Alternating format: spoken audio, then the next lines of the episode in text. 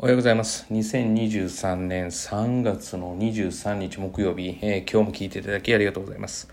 1週間ぶりですね、えー、ちょっといろいろ、まあいろいろあってっていう、まあそんなすごい、えー、緊急事態とかではないんですけど、いろいろありまして、ちょっと、え間が空きましたが、え皆様いかがでしょうか？え地学堂でではですね、まだちょっとだけ若干ありますが、まあほぼ高校受験は、まあ、あの結果が出まして、えー、もう何に関してもですねこの受験っていうのがゴールで、えー、これが、えー、うまくいくかいかないか。で、えー、私たちの評価は決まってまあ正直言うとうまくいかなかったら、えー、全て私たちのせいだと預かっているね。でまあそういうふうに、えー、思うべきだと思うし、えー、私はそう思っています、えー、心底から。で昔まあ大手のこう大手の塾にいた時にまあその外の声は聞かされなかったですけれどもまあボロボロになったっていうまあそれ一人二人の話ではなくてっていうことがあってでそれってまあちょっと前に話をした一人一人に寄り添うっていうことで、えー、と私たちにとっては、まあ、仮に20人いたとしたら20人中の1人が例えばダメであったとしてもまあまあ1人だからいいやって多分思ってる人もいて。ででも一人まあ私がその大手の時は、まあ、まあそれどころかっていうような気持ちではあったんですけれども。まあそこからですねやっぱりうん一人一人は、えー、預かってるお子さんでその人その、えー、その人の人生かつその家庭があってっていうことを考えると一人としてやっぱり残念な結果になってはいけない。っていうのが、まあ、私の中であって。もうどんな、えことがあったとしても、まあ、基本的には、えー、残念な結果例えば第一志望ではなかったっていう自分の希望校じゃないっていうのはもう完全なる、えー、私の、えー、責任であると。でやっぱりこれほど、え、悲しいことはないし、え、これこえ、これほど悔しいことはないし、え、自分の中でもまあ反省すべきところがたくさんあるということでまあただですね、あの、そんな中でも、えー、過去の事実は変えられませんから、えー、前を向いて歩かないといけないと。えー、まあ、それは当然、あの、私よりも当人がそう思ってるわけで、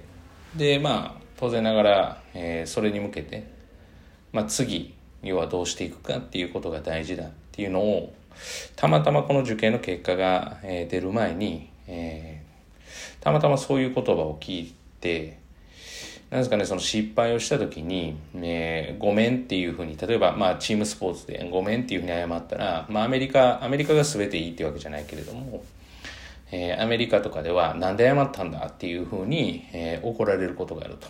うん。謝ることをするんだったら、次に向けて考えろって言って。まさしくこれって大事だなと。まあ当然次に向けて考えるときに、えー、反省したりとか、反省というか、そのどこが悪かったのかとか考えて次に行くのはいいけど、謝るのは違うだろうと。まあ、確かにですね、あの、まあ昨日出ました WBC なんかを見てて、アメリカのチームなんかを見てても、まあなんかその日本だったら絶対に責められるだろうなっていう失敗も、まあ当然失敗することなんてあるんだからっていうような、あの要は空気感とかは非常に好きだなと。日本はなんかこう失敗するとそれに対してすごくあのつつかれるっていうようなイメージがあるので。だからまあ私自身もそうだしその子にとってもまあいい形にできたらなっていう。で、まあ、受験に関してはもう完全にあの合格した人はどうでもいいわけではないですけれどももうそれだけで要はあのまあ別に合格まあ正直で合格したら本人のおかげで失敗したら自分の責任だと思ってるのでだから、なんて言ってんでしょう、合格したら、おおとかじゃないんですよね。す、すごい良かったっていうのは当然なるんですけど、感情も入るんですけど、うん、まあ、それは自分のおかげだから、あの、自信持ってねっていう、まあ、そういう淡白な気持ちがあって、でも残念だったっていうことに対しては、やっぱり自分の責任だと思ってるのでっていうのがまあ私の考えで、まあそれをやっぱり自分がまあ、与えた神様からの試練だなっていうふうに思って、まあ、どう、要は自分にとっても生かしていけるかっていうところかなっていうふうに考えてます。だから今回はですね、まあ、去年もちょっと、えー、全部が全部うまくいかなかったいったわけではなかったんですけども今回も全部が全部うまくいったわけではなくて、うん、まあでこれに関しては、えー、反省と、うん、どういうことなのかっていう分析に関しては絶対いるなというふうに、えー、考えています。まあ、なのでまあ当然ながらこんだけ受かったよって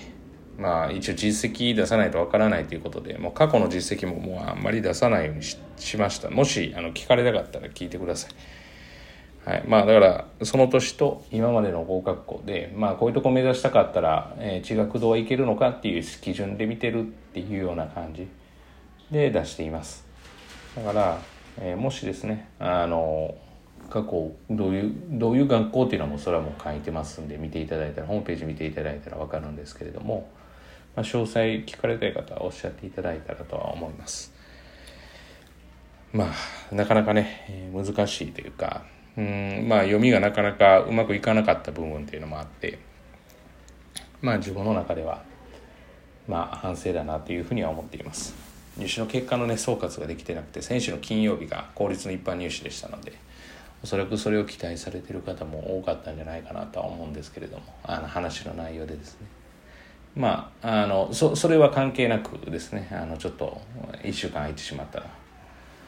まあでもやっぱり子どもたちにとって一番いい形っていうのが何なのかっていうことを突き詰めないといけないなっていうのは思っています。だからそれが例えばうちの実績のためとかうちの何々のためなんていうのはそうですね。まあ最初始めた時人数が少ない時は若干思ってたこともあるかなと思うんですけどもう最近こそありませんし。うんそうですね。やっぱり、うん、子供たちとしてそれを、えーと、支えている、まあ、ご両親親御さんのためにっていうことをやっぱ突き詰めてやりたいなと。そう考えると不合格って絶対ダメですよね。完全に何かあったらダメなことですよね。どうあったって。うん。だから不合格が私たちの責任なのでいくら合格者が多くて不合格者が少なかったとしても関係ないですよね。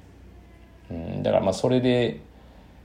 うん、喜んでるっていうか、まあ、ほっとしてるっていう人がいたら、まあ、この仕事が向いてないんじゃないかなとかっていうのは思ったりしますよね。まあそこに関しては、うん、なんかこう今ちょっといろいろ話をしながらなんかまとまっていませんが。まあ、次に向けて頑張るぞとでどういう未来をやっぱり描いてほしいかっていうことを常に一人一人にもっと具体的にかつ、え幅広く描きながらやっていきたいなというふうには思います。えー、本日は以上です。今日も聞いていただきありがとうございました。えー、今日一日がですね、皆様にとっていい一日となることを願いまして、えー、また次回お会いしましょう。では。